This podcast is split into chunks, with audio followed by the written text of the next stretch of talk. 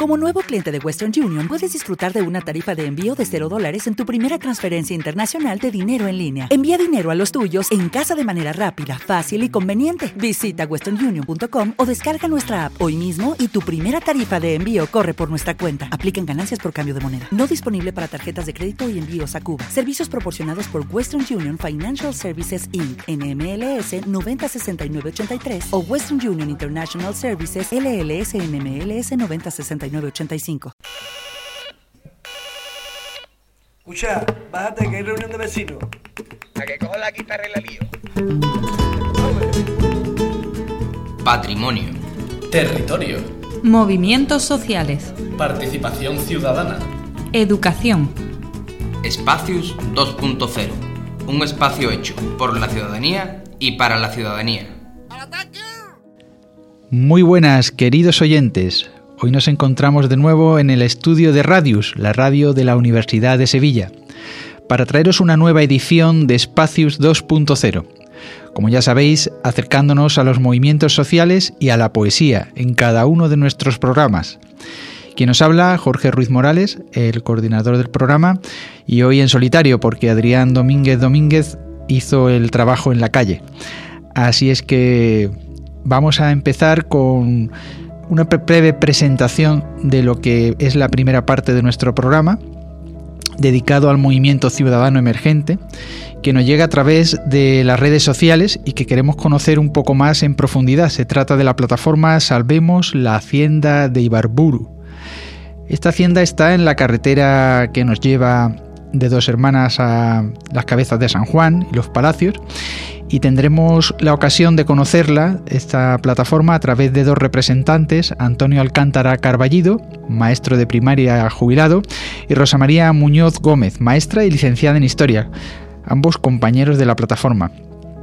A continuación, nuestra sección Poemario Social y Poesía en Resistencia, de la cual hoy me he encargado yo y no Adrián como habitualmente hace, le vamos a dar la palabra, el recuerdo y el testimonio a una persona importante en nuestras vidas. ¿Quién nos recuerda de nuestra infancia la voz de esa persona adulta, tranquila, serena, de edad avanzada, que era capaz de transmitirnos a través de su palabra, de su poesía, de sus historias, la vivencia de quienes hemos hoy cumplido más de 30, 40 y 50 años.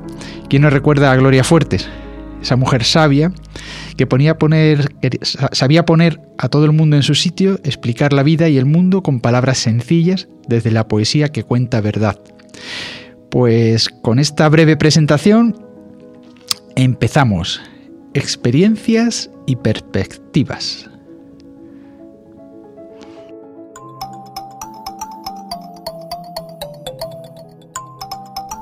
Experiencias y perspectivas.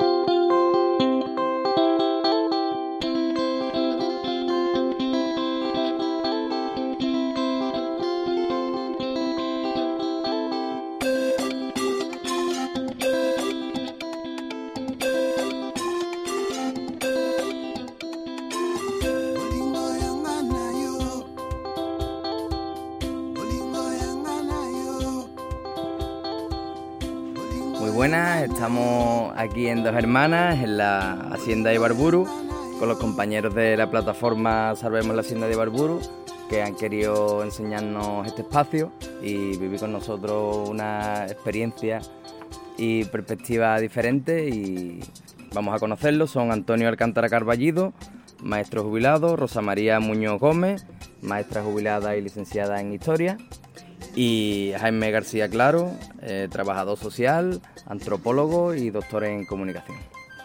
Eh, bueno, eh, contarnos, ¿qué es la Hacienda de Ibarburu? Bueno, la Hacienda de Ibarburu es una de las muchísimas haciendas de olivar que existían en Andalucía Occidental, la mayoría de ellas en la provincia de Sevilla.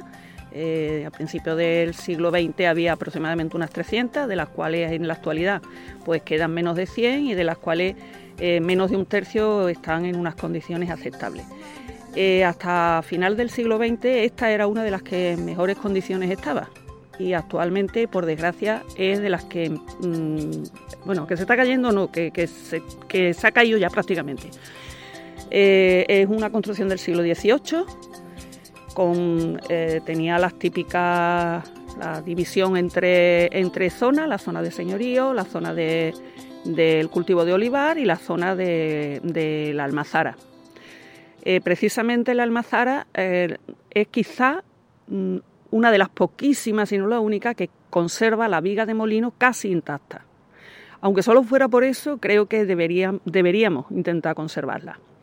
Eh, como decía antes, eh, hasta finales del siglo XX era de las mejor conservadas y de las más puras eh, de las haciendas de olivar de, la provincia. Tanto es así que, aparte de haber salido en películas, en capítulos de series, etcétera, y en muchísimas publicaciones, hay un. En, 1997, las escuelas de aparejadores convocaron un concurso para dar un premio a a los estudiantes de, arquitectura técnica de ese año. Y precisamente uno de los ganadores fueron tres alumnos de la Escuela Universitaria de, Arquitectos Técnicos de Sevilla, que hicieron un trabajo sobre las haciendas y en la introducción dicen que la descripción que hacen es la de la hacienda de Ibarburo, y eh, comparándola con el resto, porque era la más pura y la mejor conservada que había en la provincia en aquellos momentos. Mm, de aquello ahora ni te cuento. Y bueno, eh, ¿quiénes conformáis eh, la plataforma Salvemos la Hacienda de Barburo? Bueno, ahora mismo, digamos, tenemos un grupo de WhatsApp y en ese grupo hay 19 personas. Pero aparte de las 19 personas que están en el grupo, que digamos están más activas, pues también hay otra gente que son colaboradores. Pero algo, algo que hay que sobresaltar, sobre todo, es el tema de, que, de la implicación de dos asociaciones. Una, precisamente la Asociación de Vecinos Las Portadas, que es el núcleo urbano más próximo a la hacienda, que dentro de sus reivindicaciones tienen precisamente la restauración y la reutilización de la hacienda de Iberburo. Y otro asociación cultural que lleva mucho tiempo eh, funcionando en Dos Hermanas, que es el Ateneo de Dos Hermanas. Eh, esas dos asociaciones junto con los particulares que, que, estamos, pues somos los que en un momento dado eh, creamos, creamos lo que era la, plataforma. Todo eso vino después de, de, una primera convocatoria que se hizo porque nuestra lucha sobre todo quiere ser artística y cultural es lo que estamos luchando, es lo que estamos haciendo. Y de esa, esa, la primera actividad que hicimos de cara a la gente, de cara al público, fue un encuentro artístico multidisciplinar que se celebró precisamente en la misma hacienda, en los alrededores. No queríamos como cada gente entrar por la situación de la hacienda, de que pudiera haber algún riesgo, ¿no? Y fue un éxito, fue un éxito. Eso además se celebró el 19 de, febrero. A partir de ese éxito, tanto de participantes, en distintos participantes, pintores, fotógrafos, eh, kamichibai, eh, cante, eh, DJ, mm, eh, danza, poetas, y aparte de, eso, pues tuvimos un éxito y de público y entonces fue lo que nos planteó decir, oye, esto hay que crear esa, eh, algo más. Y entonces fue a partir de ahí, ya organizamos una reunión y ahí es donde se configuró la, plataforma actual, que es reciente. ¿Y qué, qué objetivo ¿Qué objetivos concretos se plantea la plataforma? Bueno, la, plataforma lo que nos planteamos como eso es, es precisamente que esta hacienda, que es una hacienda que como ha dicho Rosa, hace nada, hace nada era la mejor conservada y la que más podía representar lo que era una hacienda de olivar, pues que no se abandonara como está abandonada y que se rehabilite, se, se recupere y ese es el objetivo primario de, la, plataforma. Que aparte de eso, nosotros, digamos, este es como la primera lucha, ¿no?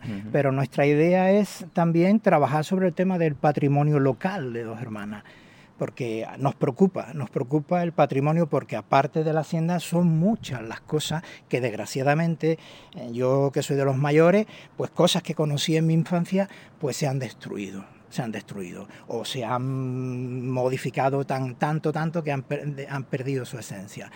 Y esa es la idea, de que, de que se tenga muy en cuenta las cosas antiguas y que no se vaya destruyendo, que el interés no sea solo hacer nuevas construcciones en nuevas construcciones, sino que hay cosas que hay que conservar. Y este ayuntamiento y este pueblo, desgraciadamente, no hay esa conciencia como puedes encontrar en Utrera, que está ahí al lado, Mm. de conservación del patrimonio. Que y aparte de estas acciones artísticas, hay, ¿estáis llevando a cabo otro tipo de, acciones?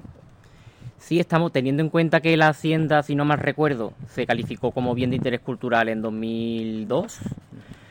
Eh, estamos intentando que, las administraciones de una vez, porque es que ya hemos, hemos llevado a varios organismos, tanto el Defensor del Pueblo, también al, incluso al Parlamento andaluz ha llevado en varias ocasiones. Estamos intentando que las administraciones tomen posesión de esta hacienda, por llamarlo de alguna forma. Eh, pero de, por el momento están haciendo poco. En nuestras reivindicaciones ante el Defensor del Pueblo, por ejemplo, las respuestas han sido que la respuesta que le ha dado el ayuntamiento es que ellos, las actuaciones que, que han llevado a cabo son tapiar para que no, para que no expolien más de lo expoliado. Hasta ahí. Se supone que los propietarios, que no sabemos quiénes son todavía, es algo oscurantista, eh, cedieron o se ofrecieron a cederlo a la Junta de Andalucía, pero ahí, ahí está. Entonces, bueno, teniendo en cuenta de que hay ya precedentes, como por ejemplo el yacimiento de Astarregia de Jerez, que se llevó incluso al Congreso de los, Diputados, para expropiarlo forzosamente, porque es que además la ley de patrimonio español ya contempla en dos artículos que cuando un bien de interés cultural está abandonado por sus propietarios, la Administración tiene la obligación de expropiarlo forzosamente y ponerlo en valor. Entonces es una de las grandes reivindicaciones que, que queremos, aparte también de que bueno este espacio eh, se convierta en museo etnológico de la aceituna, de la cultura nazarena y bueno de la cultura en general. Tenemos otros ejemplos también, como antes ha comentado Antonio, eh, de patrimonio nazareno que está en, en abandono, como la, el yacimiento de la ciudad de Oripo, que tuvo moneda propia y también es bien de interés cultural desde 2002 y bueno, ahí sigue abandonado.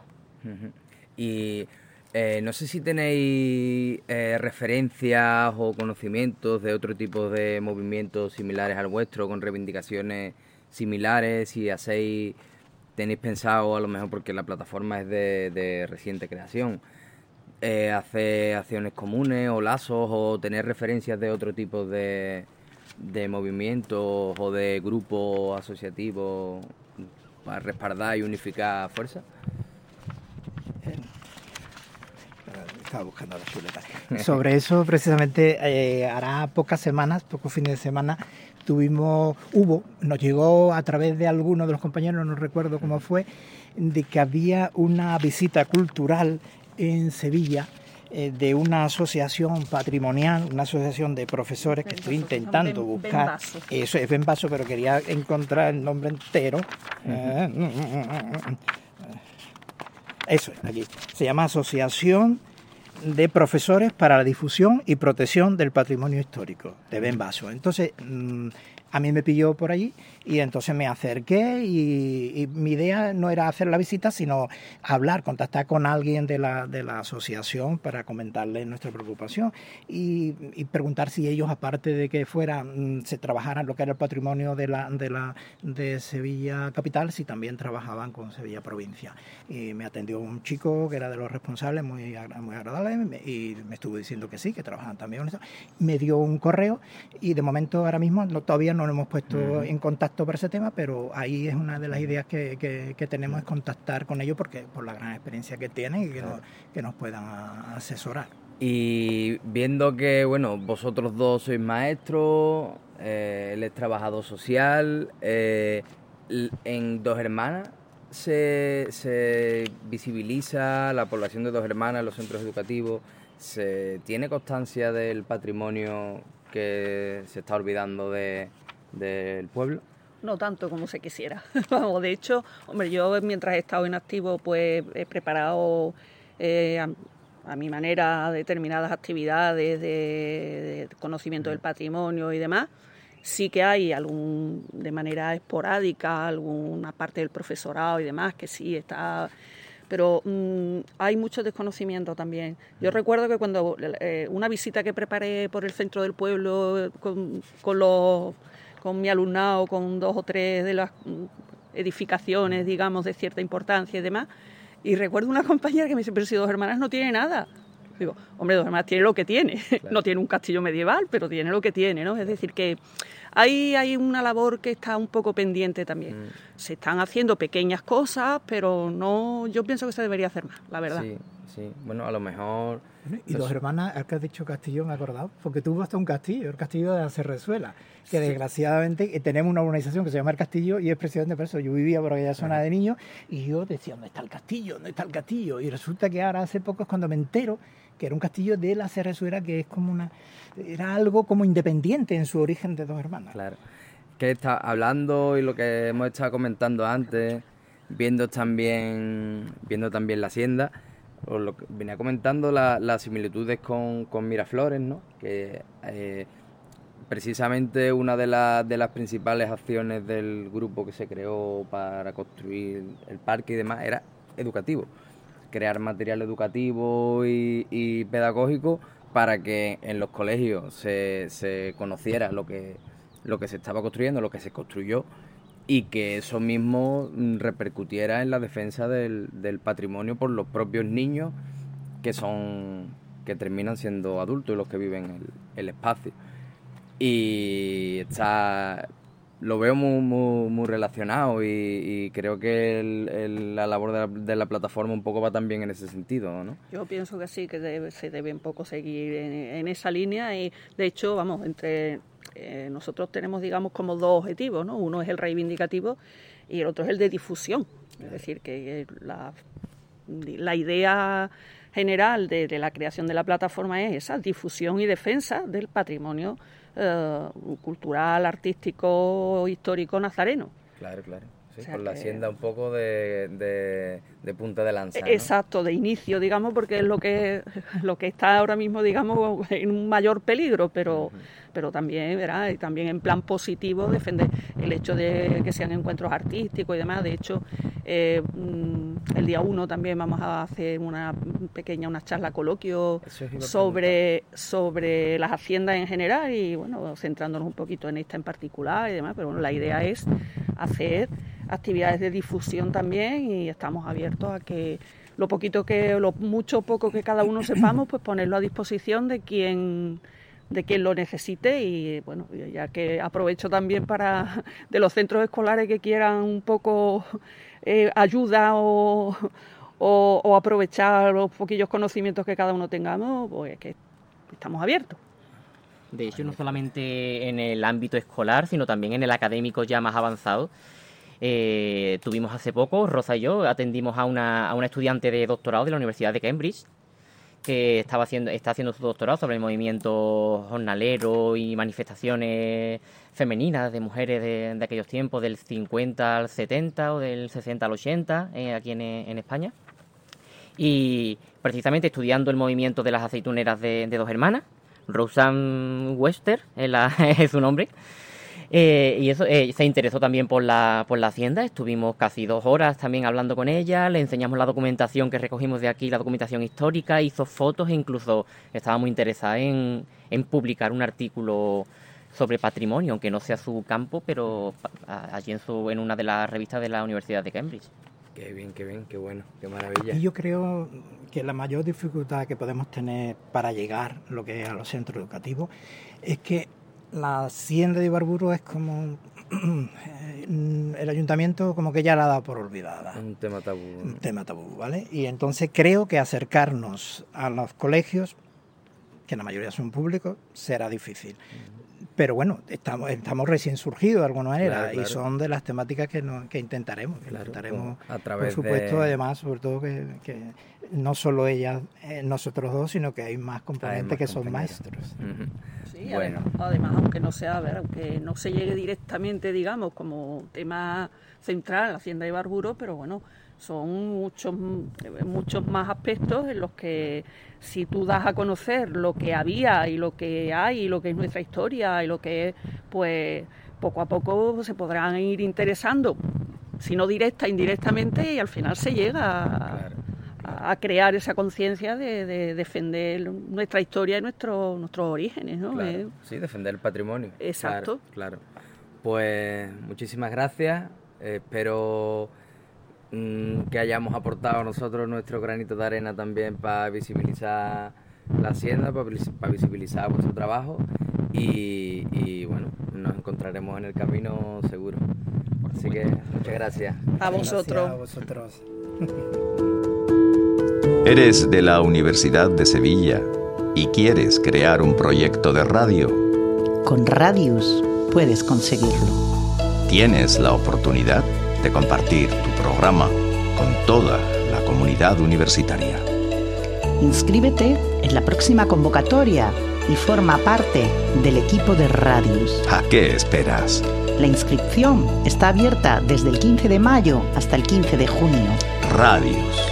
La radio de la Universidad de Sevilla. A continuación, poemario social y poesía en resistencia.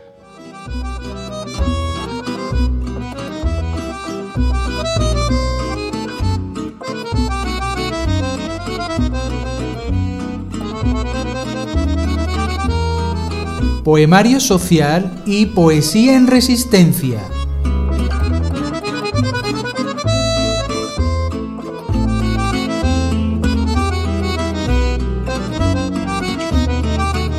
Hoy de nuevo hemos cambiado los papeles. Adrián se encarga de los movimientos sociales y yo del poemario social. Hoy traemos a nuestra sección a una escritora sobradamente conocida por su compromiso con la niñez, la poesía y las historias. ¿Quién no ha leído o escuchado a nuestra Gloria Fuertes? García, García de segundo apellido. Nunca aparecía y siempre nos sorprendía. Nacida en Madrid el 28 de julio de 1917, se nos fue el 27 de noviembre de 1998. Maestra, archivera, bibliotecaria y escritora. Gloria Fuertes nació en el conocido barrio madrileño de Lavapiés, en el seno de una familia humilde. Hoy vamos a escuchar de su propia palabra la autobiografía contada a niños y niñas. Nota autobiográfica. Gloria Fuertes nació en Madrid a los dos días de edad, pues fue muy laborioso el parto de mi madre que si se descuida muere por vivirme. A los tres años ya sabía leer, a los seis ya sabía mis labores. Yo era buena y delgada, alta y algo enferma. A los nueve años me pilló un carro, a los catorce me pilló la guerra. A los 15 se murió mi madre. Se fue cuando más falta me hacía. Aprendí a regatear en las tiendas y a ir a los pueblos por zanahorias.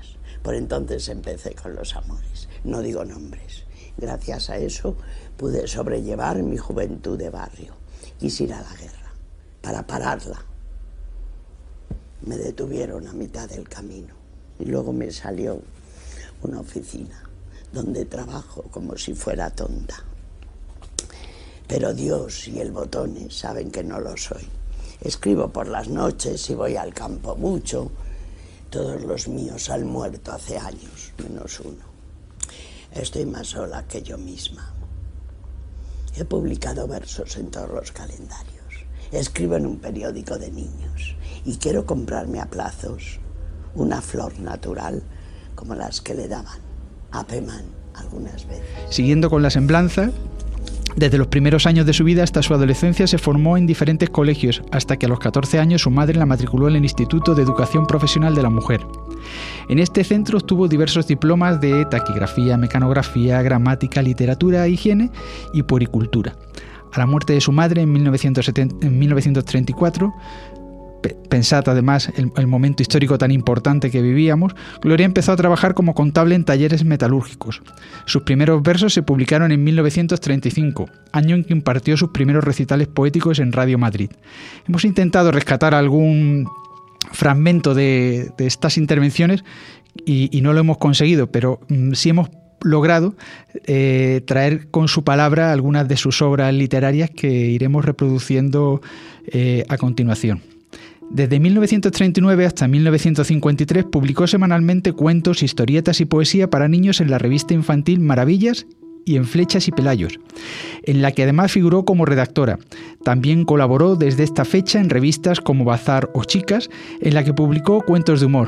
Siempre ha sido muy conocida Gloria Fuertes por su capacidad de reírse de la realidad. Años más tarde, en 1942, conoció a Carlos Edmundo de Ori, con el que colaboró junto con Chicharro y Sernesí en la revista Postismo y Cerbatana. Y en 1947 fue galardonada con el primer premio de letras para canciones de Radio Nacional de España. No obstante, organizó la primera biblioteca infantil ambulante, que iba por pequeños pueblos llevando libros a aquellos lugares en los que por falta de recursos no llegaba la literatura.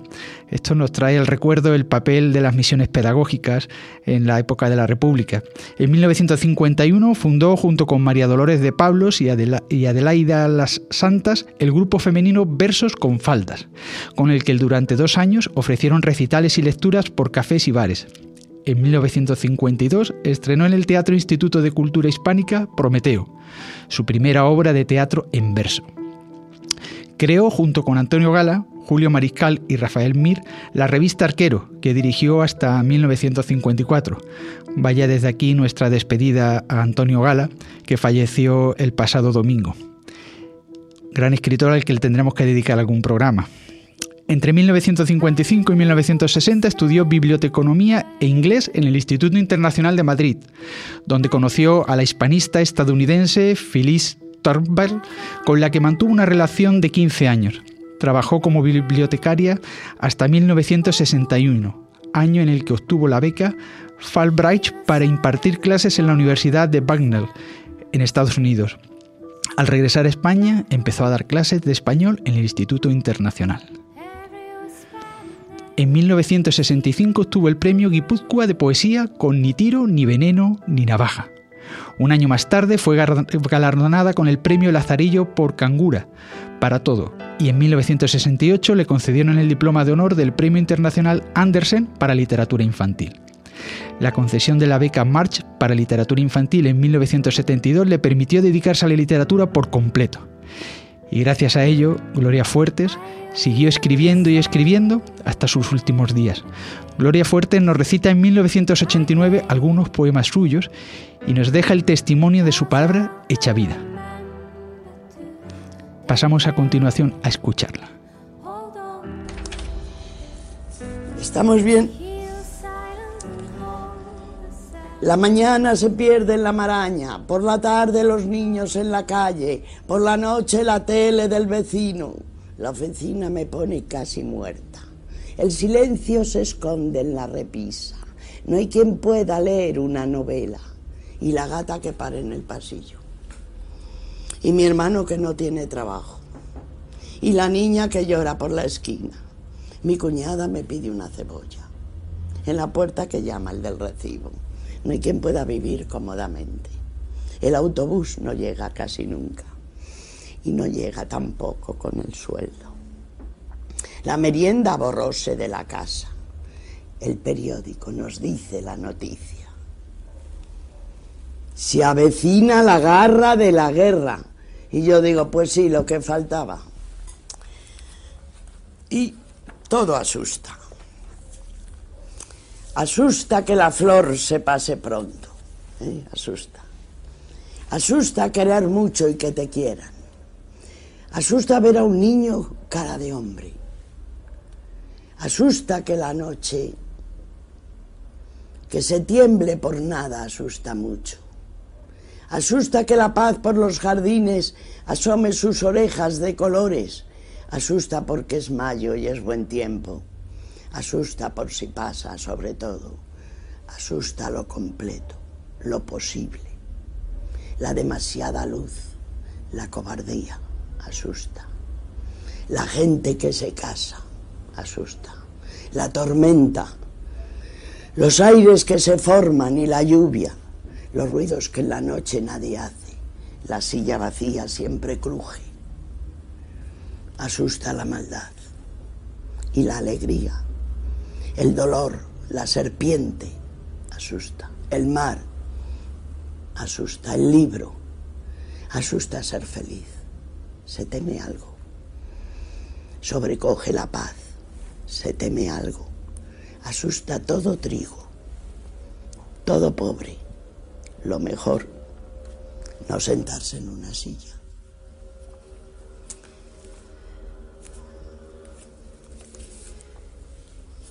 Sociedad de amigos y protectores, de espectros, fantasmas y trasgos. Escribo a ellos. Muy señores suyos,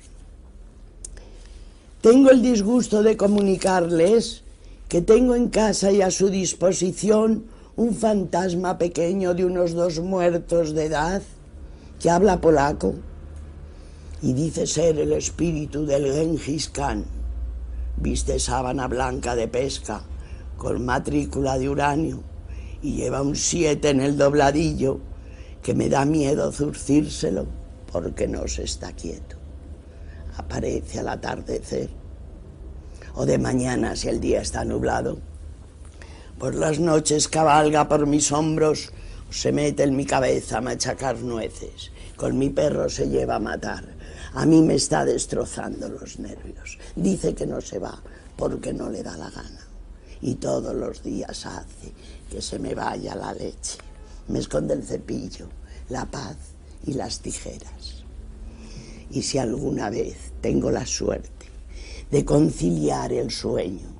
Ulula, desgañitándose por el desván. Luego ustedes manden lo que tengan que mandar y se lleven de mi honesto pisito, ha dicho ente, antes de que le coja cariño.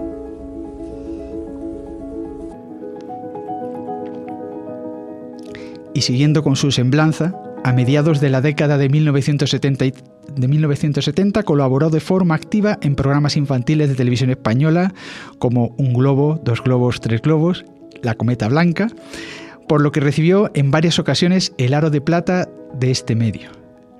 Desde este momento comenzó un periodo de inagotable actividad, tanto en cuanto a publicaciones como a homenajes, lecturas y recitales.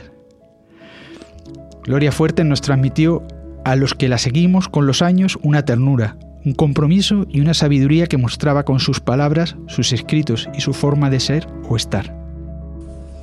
Nací para poeta o para muerto. Nací para poeta o para muerto. Escogí lo difícil. Supervivo de todos los naufragios y sigo con mis versos, vivita y coleando. Nací para puta o payaso, escogí lo difícil, hacer reír a los clientes desahuciados. Y sigo con mis trucos, sacando una paloma del refajo. Nací para nada o soldado. Escogí lo difícil, no ser apenas nada en el tablado. Y sigo entre fusiles y pistolas sin mancharme las manos. Os dejamos con una anécdota que nos habla de cómo era Gloria Fuerte. Contaban que una noche de viernes lluvioso, Gloria Fuerte con sus amigos saliendo del café Varela, y una vez terminada un recital de poesía, eh, coincidió con un con una persona que entraba en ese momento en el, bar, eh, en ese café, un sereno, y, ella, eh, que estaba siempre preocupada por, la vida de todas las personas, le dijo a sus amigos, pobrecitos los serenos, lloviendo y con el chuzo a cuestas. Nunca oyen versos. Vamos a recitarle lo que hemos dicho antes en el café. Salieron a la calle y ella, sin pensarlo dos veces, se acercó al, al, al grito de ahí está y debió de asustar al sereno porque aquel hombre lo que pensó fue en empuñar el chuzo contra Gloria y ella le respondió, no se asuste señor sereno, venimos a decirle unos versos. El resto de sus amigos eh, reculó pensando que, aquello podía pasar a mayores y ella, ni corta ni perezosa, eh, interpretó eh, algunos de, los poemas que, que, habían recitado en el Café Varela. Eh, la verdad es que mm, Gloria siempre acercó y, quiso que todo el mundo formase parte de, la literatura y de la, poesía. Y, siempre estuvo inquieta por todos aquellos asuntos sociales que le, le inquietaron y le preocuparon en su vida. Así es que deseamos desde aquí mm, brindar este homenaje a esta escritora. Bueno, pues llegados a este punto, damos por finalizado nuestro programa, el de la sexta temporada, el quinto.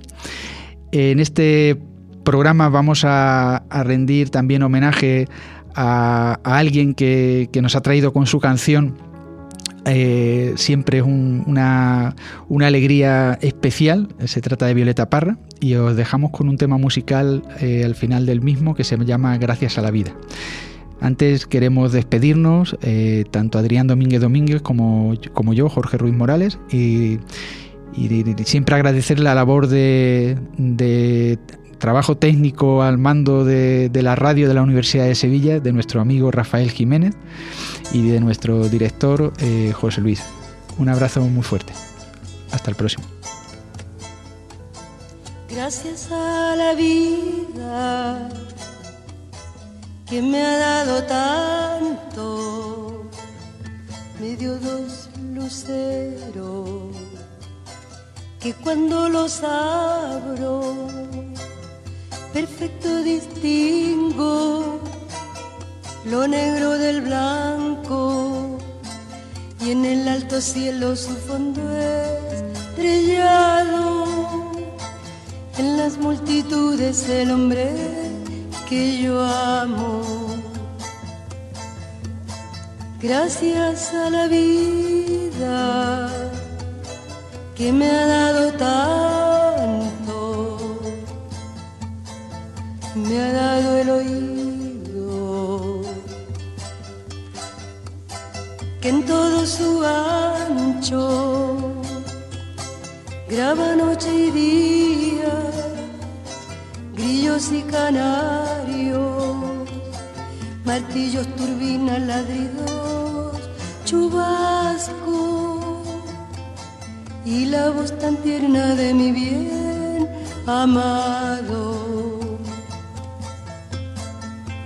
Gracias a la vida que me ha dado tanto,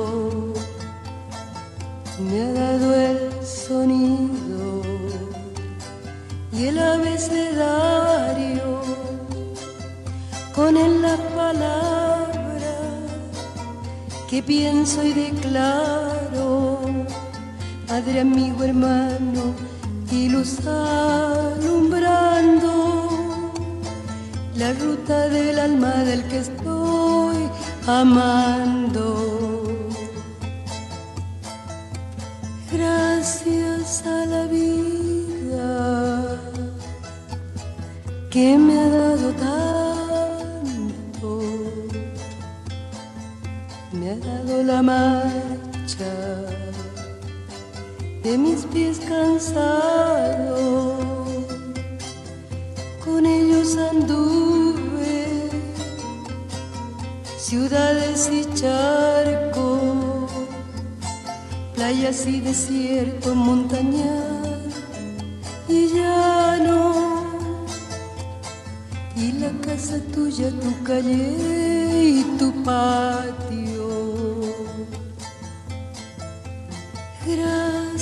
A la vida que me ha dado tanto, me dio el corazón que agita su marco. Cuando miro el fruto del cerebro humano cuando miro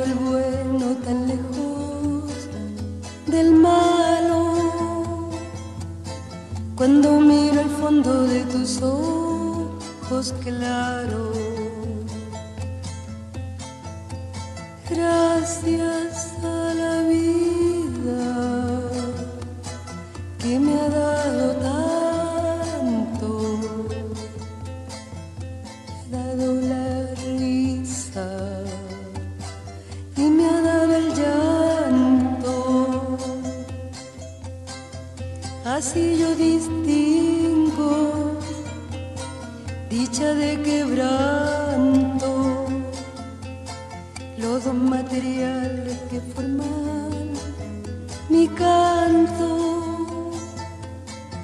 canto de ustedes que es el mismo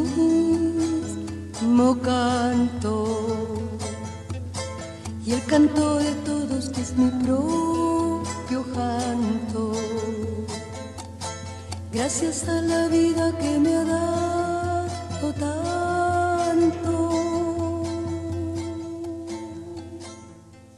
Sherwin Williams somos tu compa, tu pana, tu socio, pero sobre todo somos tu aliado, con más de 6.000 representantes para atenderte en tu idioma y beneficios para contratistas que encontrarás en aliadopro.com. En Sherwin Williams somos el aliado del PRO.